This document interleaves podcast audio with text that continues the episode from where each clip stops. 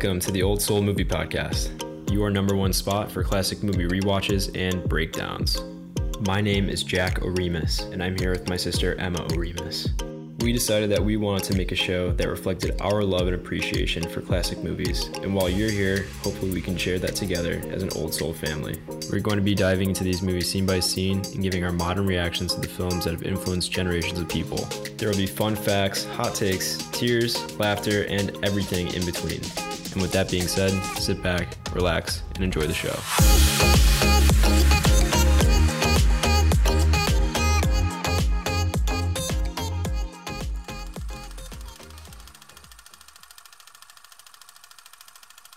Welcome back, everyone, to another episode of the Old Soul Movie Podcast. And today we're going to be talking about Natalie Wood, our first actress spotlight. Ugh, how exciting. Emma, how did we go about choosing Natalie Wood as our first actress that we wanted to cover? Well, you know, there were a lot of actresses that we wanted to cover. So many leading ladies that are deserving of a more in depth look and that we will definitely cover eventually. We were deciding what movie we might want to cover. And when we decided on that, I looked at the leading actress in that movie and I'm like, you know what? Natalie Wood. She is such an interesting person in the history of cinema to look at one of the most successful child to adult actor transitions that I can think of off the top of my head. And fascinating life, interesting roles, controversial death. There's a Ooh. lot going on in her life. And her daughter, Natasha Gregson Wagner, just released a book alongside a documentary about her mother called More Than Love. And so a lot of people have been really into that lately. And I figured since so many people are interested in her as of right now, this is a perfect time to cover her because, yeah, she's a really interesting woman. Yeah, this might just be me, and I might get some slack for it,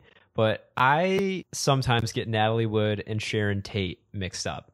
I think it's because of I think it's because of the death stuff. But oh. yeah, I mean not for their roles or anything. Both just really really sad endings obviously to their lives. But yeah, I can't wait to talk a little bit more about Natalie Wood. She had a very crazy expansive career. I would say. Extremely yeah. expansive. And she was considered one of the most sought after actresses in the 1960s. And I'm on such a 60s kick after our little graduate endeavor last week.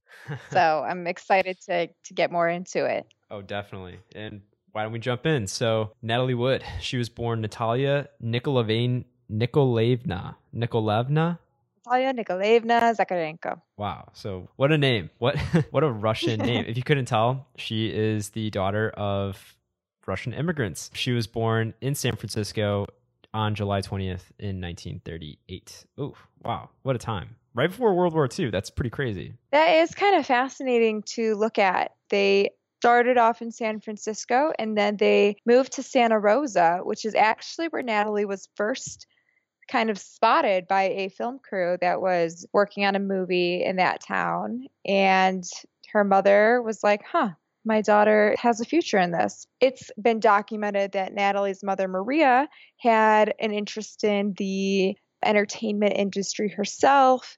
And then it's believed that those wishes were transferred down to her daughter. I yeah, see you shaking. I'm, I'm, I'm shaking my head over here because I have a bone to pick with Maria Zakharenko. I think that this woman might have single handedly screwed up her daughter's life. I mean, in a way, in a way, you know, she gave her an incredible opportunity. She basically, you know, helped her find her career. But I will say this that little stint of Natalie being spotted on set or whatever in Santa Rosa happened, I think, when she was what, four years old? Yeah, something like that. So I will admit there's always going to be a need for child actors, but I will caveat that with my thought that it is also essentially like child labor and that it takes away just a certain youth, like a certain aspect of your youth when you kind of grow up through that. You can talk a little bit about what Maria would do maybe to um, right. introduce Natalie into the scene. I'm not, you know, a child star personally. I'm not friends with any personally. I've never really been exposed to any child stars in a personal capacity. But I will say there is kind of this, I think, sense of having to grow up very quickly and having to become a professional very early on and over control in your life, I think. And you're not a child forever. And I think it would make the process of growing up very difficult. So I can absolutely see where some struggles became potentially internalized and colored her life later on.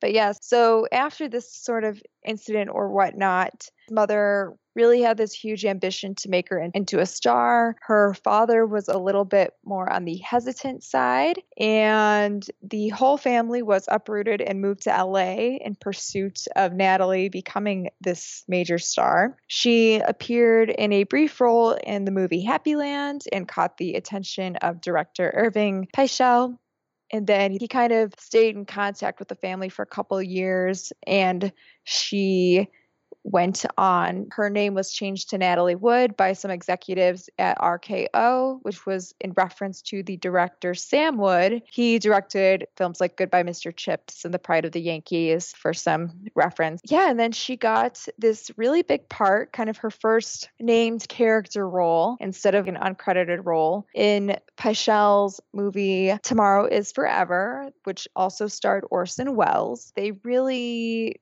saw something in her and it was kind of disturbing. Her mother would do things such as tearing a butterfly to pieces in front of Natalie so that she would sob for scene appropriately, which is really disturbing. And yeah, I can't even imagine. And but I will say there were a lot of glimmers that this girl had it in her to be destined to be a star one day. Orson Welles said that she was born a professional and she was quote unquote so good she was terrifying. So, high compliments and praise from Mr. Welles. Then you just have this snowball effect. She signed on to 20th Century Fox. So, yes, even child stars signed contracts with major studios, which is just wow, wild to think about. She was what, seven? And then she starred in this movie that I think really put her on the map, known as Miracle on 34th Street. Yeah, Miracle on 34th Street, the uh, the Christmas classic. I think right up there in the same vein as It's a Wonderful Life and a few others. But I mean, she she was just such a an adorable kid.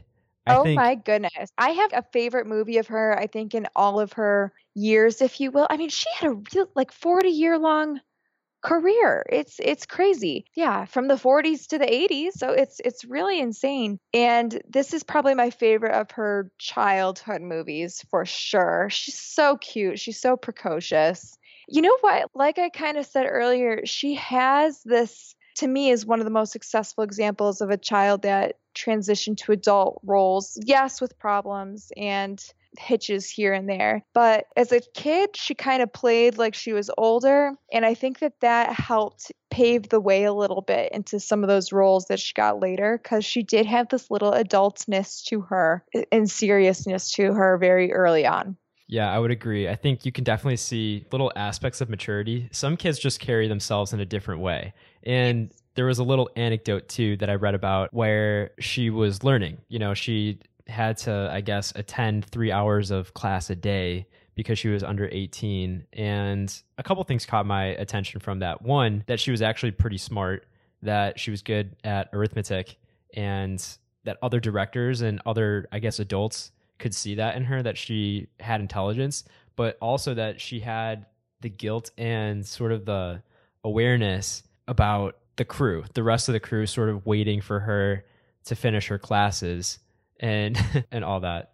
That's tricky because I do see that she is a professional early on and is like, okay, this is holding me up from doing my job essentially. But also, that's a lot to put on yourself as a kid because as an adult, you can see, like, okay, obviously they're filling that time with things that they can do without her. But as a kid, that's like someone taking on a lot of responsibility, which I'm sure factored into her whole image of herself. Yeah. So, like you said, California law required her to have at least three hours of education, which is, you know, awesome. She ended up appearing in over 20 films as a child star, and she would play the daughter of other really well known actors of the time, such as Jimmy Stewart or Joan Blondell and Bette Davis. So, I, it's kind of like they're passing the torch to her in these films, which is really interesting. Like, here's the next generation of big name stars. So, really cool there. And now I think is a maybe appropriate time to bring up this haunting aspect of her life that she would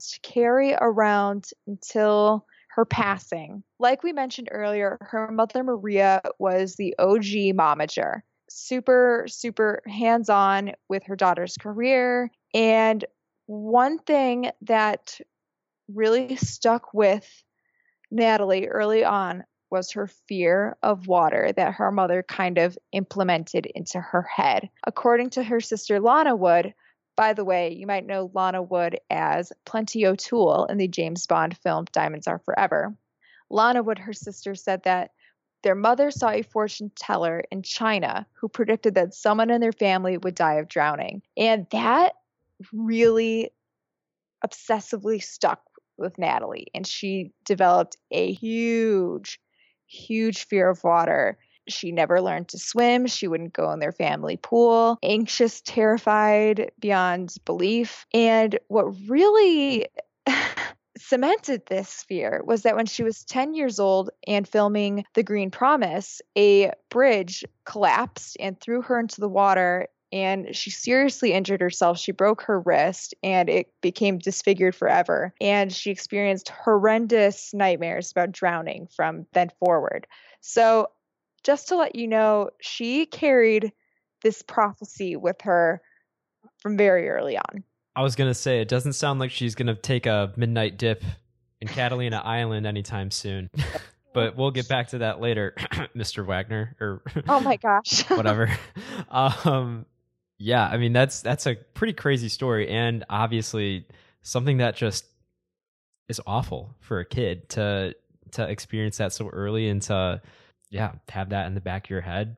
Jeez, so scary stuff. Do you imagine? And we'll we'll bring up other incidences of her fear of water later, but yeah. So this was th- this was Maria's idea, the mom again. The the mother retold this story okay. to her daughters. Okay. Yes. Yeah. She said she saw a fortune teller apparently who said someone is going to die of water, and certain personalities can really take that on, and that seems to have been Natalie. Yeah. Wow. It's kind of like an evil Kris Kardashian, or a more evil Kris Kardashian, I would say.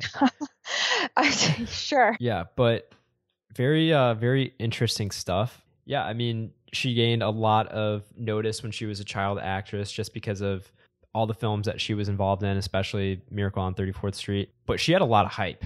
And I think that that Oh yeah, she so, was it, it's it's hard to deal with and hard to live up to when you're so young like that, especially because it's so it's such a subjective field, you know? right. It, it's and not she's adorable and yeah i can't even imagine being paraded around the macy's thanksgiving day parade and whatnot yeah so i guess the next natural transition for her would be her teenage years her growing a little bit more which i can Yeah. actually see as being really tough not only because like of what ended up happening but just because like you're stuck between being an adorable little girl where you're innocent and not much is expected of you and being sort of a fully grown woman where you're mature and you know exactly what life is about I think we there we can all think of a child star off the top of our heads. And think about that and that's just kind of where people permanently put them in their minds. And to break out of that successfully is an extremely difficult challenge. For example i mean this is just a modern day example the olsen twins. I think a lot of people yes you can see them as adults in your head but i think a lot of people go oh michelle tanner from full house. And they see her as the you got it dude girl. Macaulay Culkin, the kid, Oh, of the- course. the, kid from Stuart Little. Like these are just people that you almost don't want to see as adults. it's a little easier to just keep them in a time capsule of them as a kid forever. So, yeah, I'm sure that was a huge challenge, but I think she went about it kind of in an interesting way. She transitioned from her child career to her teenage career, starting with this short lived sitcom called The Pride of the Family. It lasted like a year, and I really can't tell you much about it. but you know what? I think that was kind of a good idea because it put her in a new medium. It wasn't films, it was TV shows. So I'm sure there were people that gravitated more towards TV shows or people that gravitated more towards movies. And during that time, of course, as we've talked about before, TV was expanding. So that was a good way to reach a bigger mass of people with your new image. Makes a lot of sense to me. Too bad it didn't work further. And then she gets this groundbreaking, career changing, awesome role, which was Judy in Rebel Without a Cause, which came out in 1955, in which she starred opposite of James Dean. Yeah, I can just see those two sort of personalities just kind of coming together perfectly. It's kind of what was missing in East of Eden. I think that she would have been a great Abra, but I know that that's not what they were looking for. But yeah, they blend great together. I mean, she was nominated for Best Supporting Actress, I believe, in that role. Yeah. And yeah, I think it was a great idea because you are becoming more of an adult type actor in that because you are a love interest, but it's in a little bit of a safer setting where you're like a teenager. So it's a little bit softer and more innocent than this mature woman. And it's, you know, ingenue role which is very safe for this a young actress or someone kind of restarting their career. And oh yeah, and at this time she changed uh, studios and she signed on with Warner Brothers. So new studio, new direction, a lot of new stuff going on. Yeah, yeah, and I think just to get her first Academy Award nomination too. So that happened in 1955, which would have made her 17. Yes. And I would argue that it could have happened sooner if she had been given a more dramatic role. Like like I think of some of the roles that young actresses were nominated for later or that were available to actresses later. And I think that if we transported her into more modern times where we have these more dramatic young actress roles, I think she totally could have nailed a nomination as a kid, to be totally honest. Yeah. Yeah, no, definitely. And you know what's difficult though about the Rebel Without a Cause film is that it became a double edged sword because then she was typecast as the girlfriend role, such as in the movie The Girl He Left Behind or A Cry in the Night, both came out in 1956, or Bombers B 52, which came out in 1957. And they tried to make her into this kind of dynamic duo with the actor Tab Hunter, and it just did not work at all. I agree you know what? For all we know, it could have been her and James Dean had he not passed away. It could have been in that time, but I don't know. Yeah, you know, that, that's a huge what if, and maybe you know they get together. Maybe who who knows? Who knows what happens after that? But I know that would have been fascinating to yeah. me. And I think it is kind of important to know. So she was around 17 then when she started with James Dean. Something though that there aren't a lot of details on, but a lot of people and her friends seem to be in agreement on was that she was raped or sexually assaulted at 16 years old from a much older producer during an audition of sorts. And that, of course, deeply, deeply affected her. And she was very scared to go to the police and never reported it because and I and there is some suggestion that her mother pushed that because she wanted her daughter to keep having a career in Hollywood. This is, of course, decades before we've had a Me Too movement. So we don't have a ton of details on that, but her closest friends have shared and her sister have shared that that did happen. And that's extremely unfortunate, but important to remember as we see her as a teen actress that she went through this terrible trauma. Did you, by chance, look deeper into that to see who that might have been? I found a few. And the one that keeps coming up is Kirk Douglas. Um, I've heard that it's likely a producer. Robert Downey Jr. I think actually mentioned it, but that um, he thinks it's also Kirk Douglas. Yeah, if you just Google who raped Natalie Wood, there's a Guardian article about it. There's a few other blog posts that kind of come up, but yeah, a few few articles that suggest it. But again, Natalie Wood never disclosed it, so It's hard to say, but what can be said is that this did happen. Which, wow, how terrible. And something that so many child stars experience. Right. Absolutely terrible. So just keep that in mind that she went through that in her life. From a career standpoint, her range was definitely starting to get noticed by Rebel Without a Cause and a couple other films that came out, the ones that weren't so shallow. And she really encapsulated how children of her generation were growing up. She kind of was born during an interesting time. It wasn't quite boomer and it wasn't quite, you know, 20s or depression babies. And it was this very, lots of inner struggles and difficulty expressing that and difficulty growing up. And she really captured that super well. Yeah, no, definitely. Also, during this time when she was a teenager, she went on a date with Robert Wagner on mm-hmm. her, I think, 18th birthday. The studio arranged it because she had a crush on him. And she married Wagner in 1957 and they were married for a couple of years or not a couple they divorced in april 1962 so that was her first marriage and yeah they didn't have any children together at the time but obviously that was where they both were in their lives. Yeah yeah. I was going to say a little bit before that happened i think going back into her career a little bit she struggled a little with sort of the transition but then she happened to see an Elia Kazan film. Yes, she saw the Elia Kazan film, one of my all-time favorite movies ever, ever, ever, ever, ever, ever. And I was tempted to cover that this season. We still might. A Streetcar Named Desire. Yes, 1951. Starring Vivian Leigh and Marlon Brando and this it's a killer performance by Vivian Leigh and Vivian Leigh became a huge hero to Natalie Wood in terms of acting and it totally makes sense their styles are similar and Vivian Leigh does a great job of being strong and vulnerable at the same time and being hypersensitive eh, but also pushing through and Natalie just was super inspired by that and it led to a really great match for her own career with Kazan later. I was gonna say, I think that's pretty cool that she was able to to spot this one film, Elia Kazan, Vivian Leigh, and then actually have the the means of pursuing something with Kazan after that. Not everyone has, I think, the accessibility to their heroes.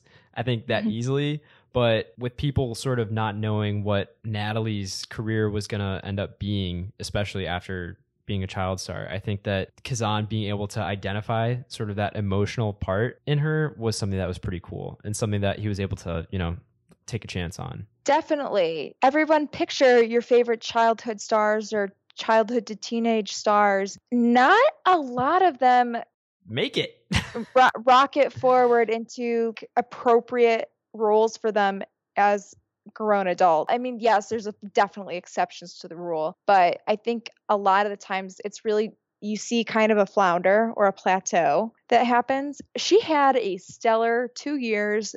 Her four big films were released between 1961 and 1963, which are Splendor in the Grass, West Side Story, Gypsy, and Love with the Proper Stranger. So, kind of digging into our first one here that we've already kind of alluded to. Splendor in the Grass, 1961, directed by Elia Kazan, also starring Warren Beatty.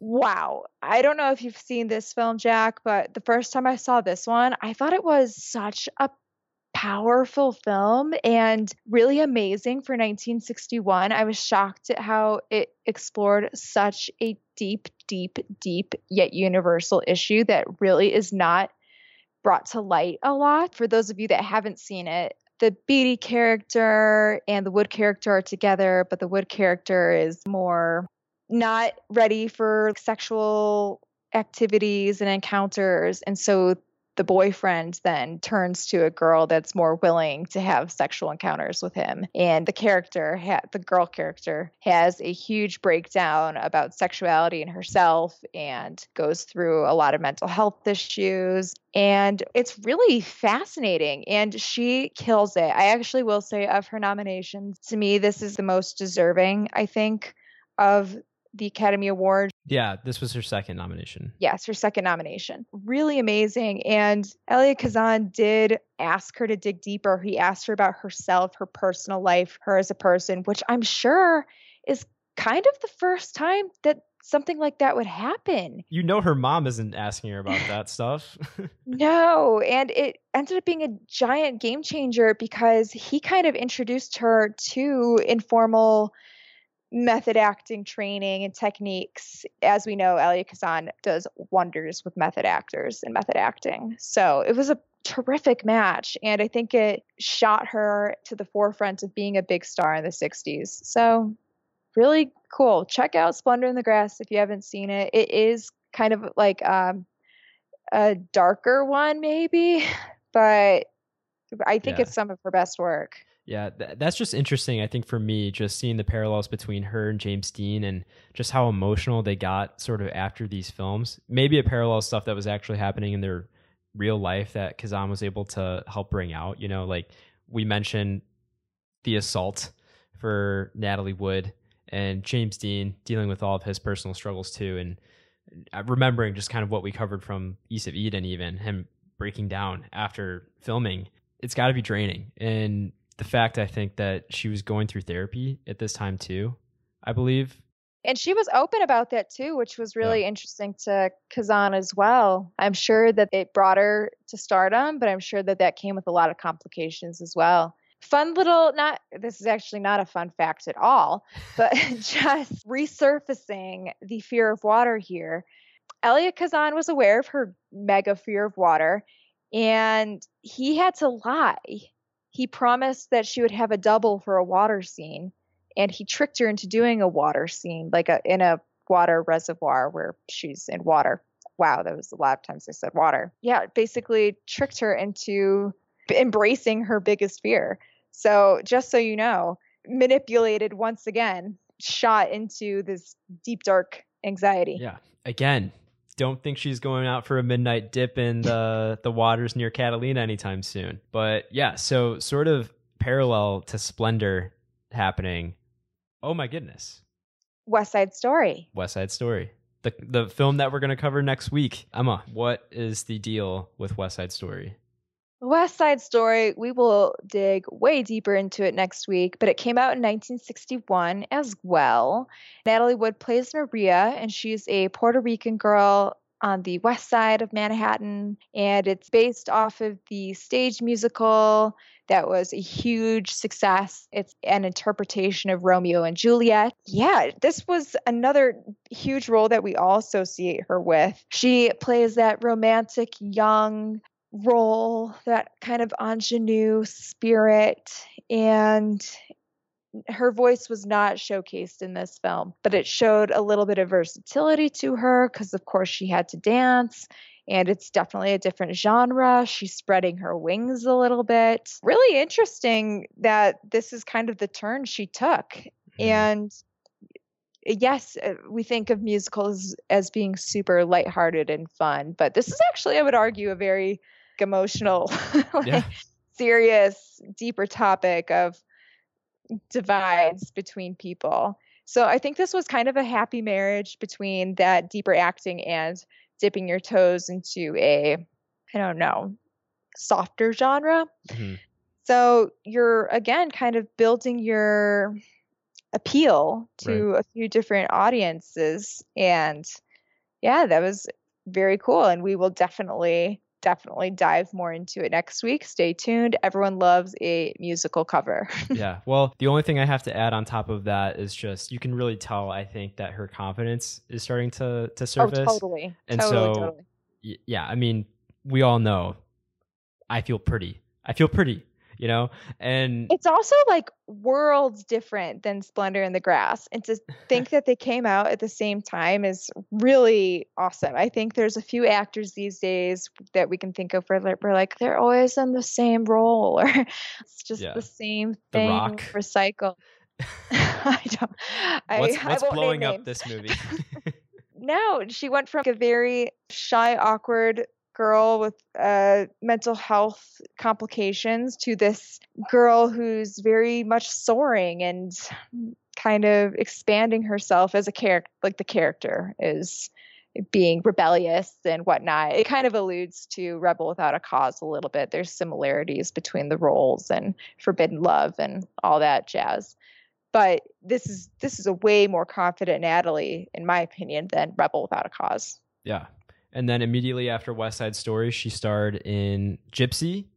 Yes so we get Gypsy, and I think it's really important to highlight this one. It's a not always the most remembered film. I mean, I think it's pretty well known, but some people are like, "What's Gypsy?" And this one, I'm sure, hit super close to home for her, and I am certain that she used method acting or type of method acting that she learned while working with Kazan. Because Gypsy is about a stage mother who's really pushing for her daughter's success as a performer. And the mother is living this kind of vicarious dream through her daughters. The less talented one is kind of the only one she has hope for anymore, and she's pushing her to stardom. Wow, I'm sure that did sound familiar to her at all. and I'm sure that was an easy yet hard role to play where it's like, yeah this this is me. This is this is my life. But it can also hit a lot of maybe emotional triggers and be like oh wow this is uncovering a lot in me.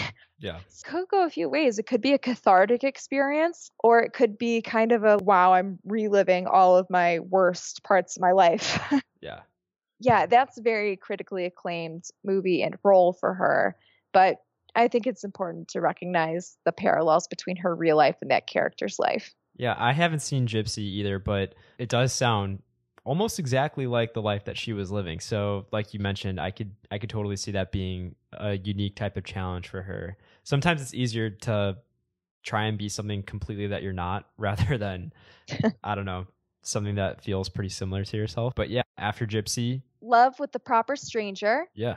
Which came out in 1963 and she was nominated for the Academy Award for Best Actress. Yeah. So before age 25. Yeah. Three Oscar nominations before age 25, which at the time was tied with Teresa Wright for youngest person to have received three Oscar nominations. Now I believe Saoirse Ronan holds that record. Yeah. But very cool. That's that's a huge accomplishment. Wow. yeah, I mean again, I'll I'll say it, but when you accomplish so many things so early in life, you're setting a bar that is just continuously getting harder to to top and I feel like that mentally had to be challenging and difficult for her to sort of deal with internally. And she's not always getting like the best praises for her roles either, especially after these films. So Yeah, we we start to enter into this period of high commercial success, very low critical success. Mm-hmm. She went through an extremely emotional period all throughout her professional peak, if you will. She was very emotional. She sought a lot of therapy. There are some that say that she really struggled with being essentially directed her whole life, be it directors, her mother, uh, studios, whatever. And that had a really negative effect on her identity, essentially not really having a huge say in a lot of things. I if some opportunities like that chance to work with Elia Kazan weren't presented to her, like we might not have seen her find the success she did throughout the 60s. Yeah, yeah, that is true. I would say up until the mid 60s to the 70s, that's sort of where this change happens in the acclaim. And uh, by the way, she did marry Richard Gregson in 1969. If you're keeping track of her romantic life, that was what was going on. She, yeah, like we said, struggled with a lot of not so great films, but obviously when you're a big name you draw a lot of people in and there are a lot of kind of sex comedies which is really fascinating to me. She it seems like she really pioneered that genre in my opinion and that's so interesting from being a, a, child star. She starred in sex and the single girl and she was in bob and carol and alice and ted which is kind of like a swingers movie and the last married couple in america. So i'm shocked. To me that is so difficult to go from a child star to like a Swinger? I don't know. Open, yeah, open open sex kind of icon. That's that's pretty cool that she was able to do that. And for those of you devoted listeners to the podcast, you'll always hear us reference the notorious code that's always sort of happening in the background. So for Yeah. her to be growing up pretty much alongside the code, and Yeah. then when it just completely goes away and she has all this freedom to kind of do whatever she wants, I'm sure that's pretty liberating for her. Oh, Maybe totally. jarring in some ways, even. And again, it's kind of weird. She parallels the history of Hollywood herself. Yeah. I don't know, from this innocence but maturity to this openness. It's really quite fascinating. And she did actually go on a slight hiatus after having her daughter that we mentioned earlier, Natasha, in 1970. And she actually did turn down quite a few big roles, Yeah. including Bonnie and Bonnie and Clyde and Daisy and the Great Gatsby, I believe. hmm Yeah, that Great Gatsby one would have been so cool to see. That would have been. That's the one that I'm like, ah, I would. I would have wanted to see in that one. that would have been interesting for sure. Yeah, so it is kind of uh, one wonders what could have been. Mhm. But I almost think that that break from work probably was good for her to reorganize herself. Because think about it, she was working since what age Four. four? Yeah. and you're pushing out all these films, and it- it's like a roller coaster. It's like good, and then kind of not so good, and then good, and then not so good. I, yeah, so I think it was great that she had a little bit of a break. Unfortunately, she did separate from her husband, Richard Gregson, in 1971 after overhearing a conversation with his secretary that kind of alluded to infidelity, and they ended up divorcing in 1972. Interestingly enough, later that year in 1972, she remarried her first husband, Robert Wagner. They reconciled. Notably, three months after the divorce was finalized. So, Yeah. what the hell? You know, it's like I This I is think the- they were true love. True love. maybe.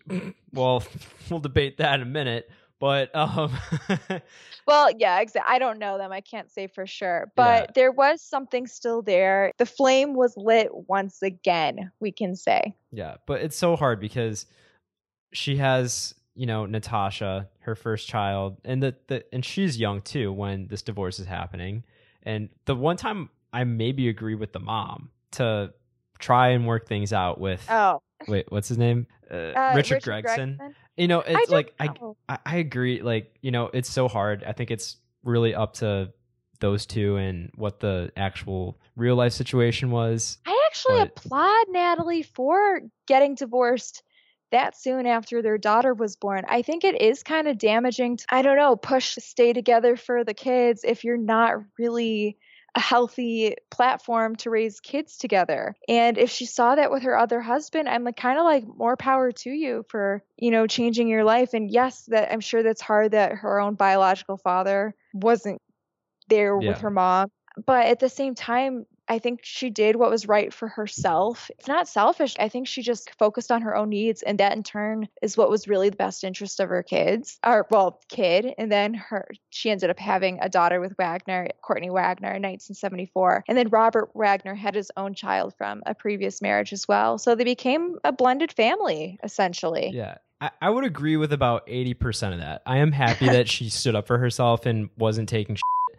But the fact that she got remarried, what, three months after, kind of leads me to think that she was never truly over him or whatever made them sort of divorce and Well, separate they in the first place. divorced for 10 years and you just Yeah. changed the person in 10 years so Yeah. much. Like Yeah. I I think you can have bad timing. I think you can not fit during one period of your life and then fit together in a different period of your life and you I I don't really know them that well but like they could have been friends for a really long time and yeah so it's it's hard it's hard to say for sure but all in all they did end up together and remained married until her death Oh man. Oh man. So the the last sort of part of her career which involved mostly it looks like television. Yeah, shows. lots of television shows. Her career in the 70s, and while she passed 1981, but tip of the 80s, she was becoming more and more progressive with her roles. She was embracing her Russian heritage in the movie Meteor, for example. Yeah, which is kind of interesting because just considering the Cold War and all that stuff. I was gonna, yeah. I think for me, the the biggest thing that might have happened in the final stages of her career was the From Here to Eternity remake for when, yeah, which I guess awarded her a Golden Globe. But you, that is an interesting point to bring up. TV was kind of remaking, redoing spin offs of these classic films to make it more accessible to people because we didn't have streaming or DVDs quite yet. So things were becoming more accessible to people through remakes. Yeah, and that's that's the thing I think that we don't always think about. It's like these people back in the day probably just heard of these films or these shows most of the time or they just recognize their face. It's not like they were constantly being bombarded with it on social media, Twitter, whatever platform you're you're catching up your news with. I think it is pretty interesting that they had to I guess make remakes that frequently or that they started to do that in order for new generations to become familiar with it. Or if the older generations just want to relive it, you yeah, know? Yeah, true. True. Do you want to put a bow on her career first? Her last movie that she filmed was called Brainstorm and it starred Christopher Walken. Oh man. And Here that's we go. kind of yeah, that's where she left off her career, unfortunately. To put a cap on everything, wow, we start off in 1943 and end in 1983. It- that is four decades of America progressing, her progressing as a human being from child to adult Insane. for the industry progressing.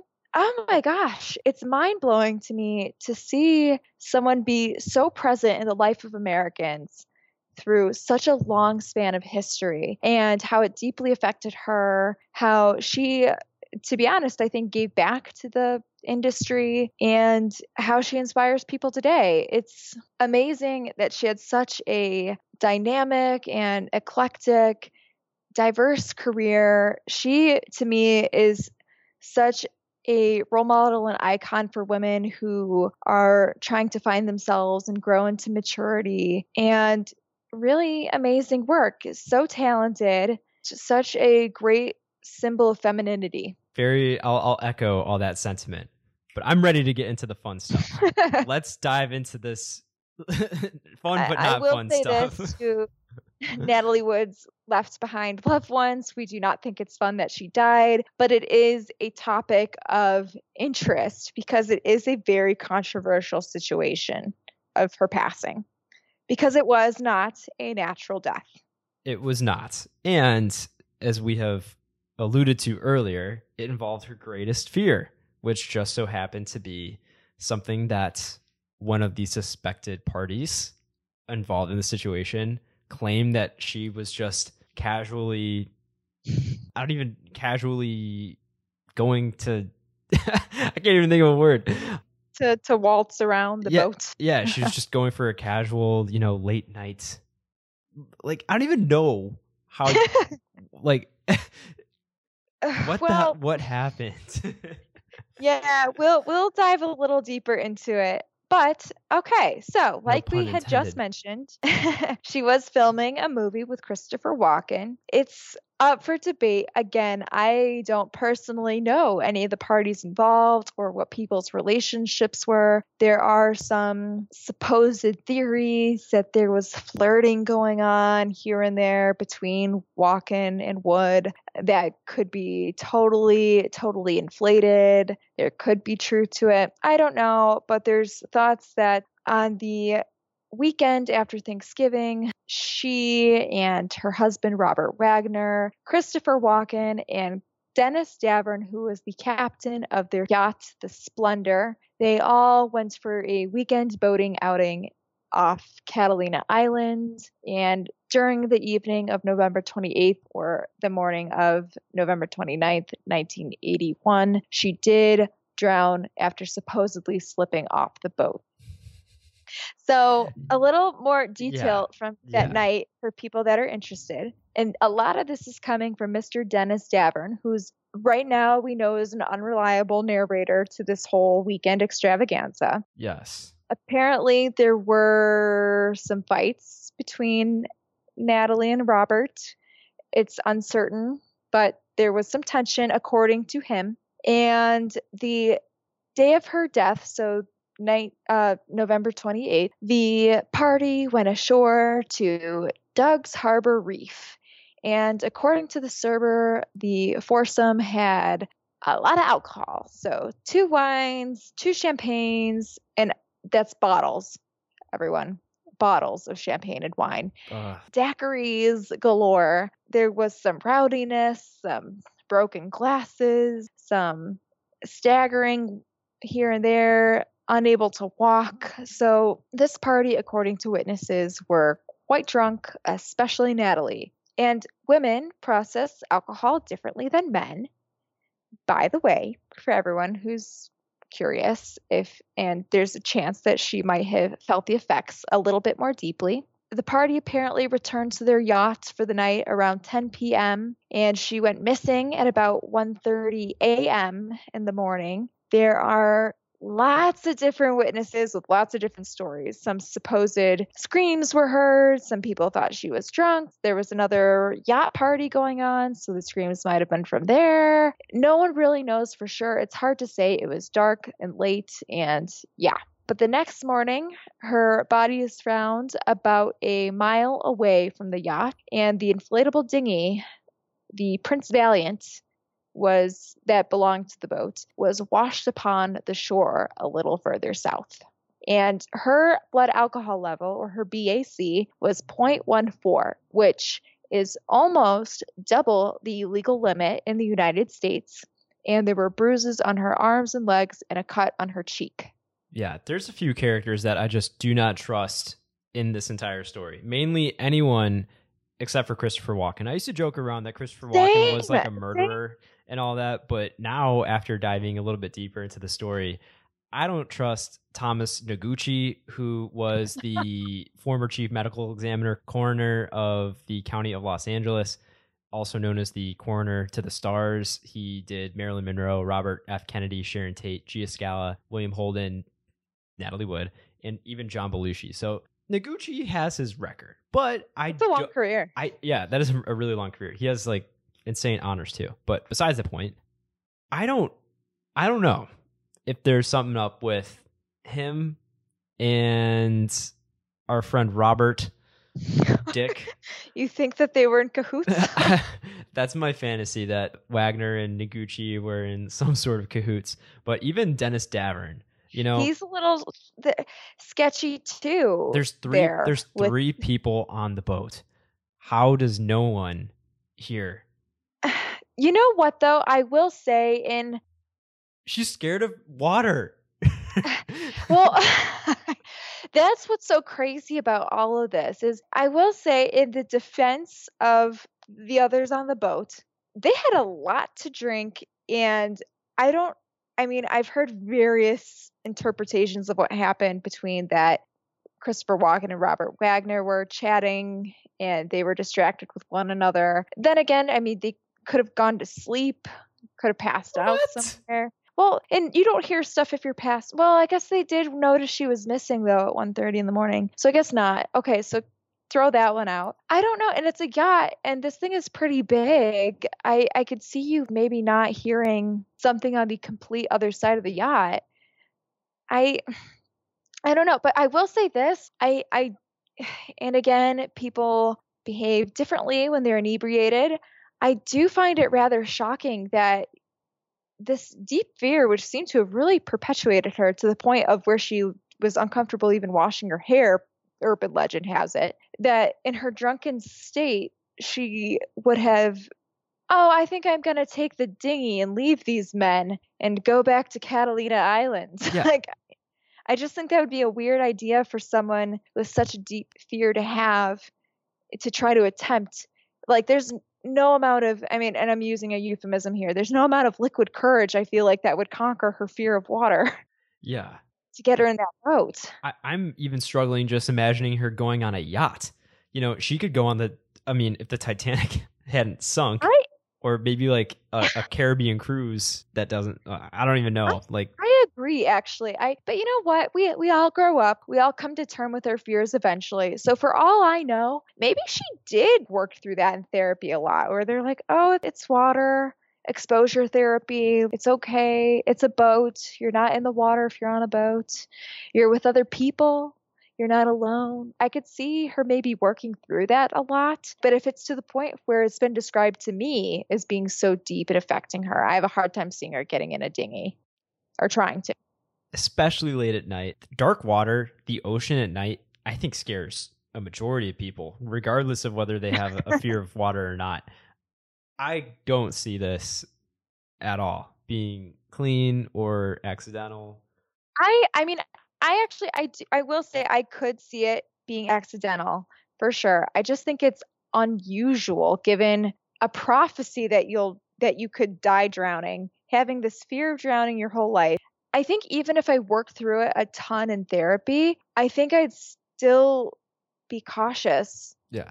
But I don't know. I mean, yes, we know her BAC was 0.14. She might have been drunkenly sleepwalking. I don't know. It's hard. It's really hard to Yeah. tell. Yeah. The only thing that maybe makes sense for the case that they're all innocent is that she was taking painkillers and like a few other drugs that may have just not reacted well with the alcohol. That's the only thing that I can think of that might make it plausible. Also, note this, everyone the dinghy was set in neutral. So she didn't, let's say she did try to get into it, she didn't turn it on successfully, if you will. There's no way that she's going in a dinghy in the middle of the night. like there's just no way. I, I, I think it's hard to believe. I think it's possible. But I do think it's hard to believe that after hearing all that we've heard. Yeah, and yeah.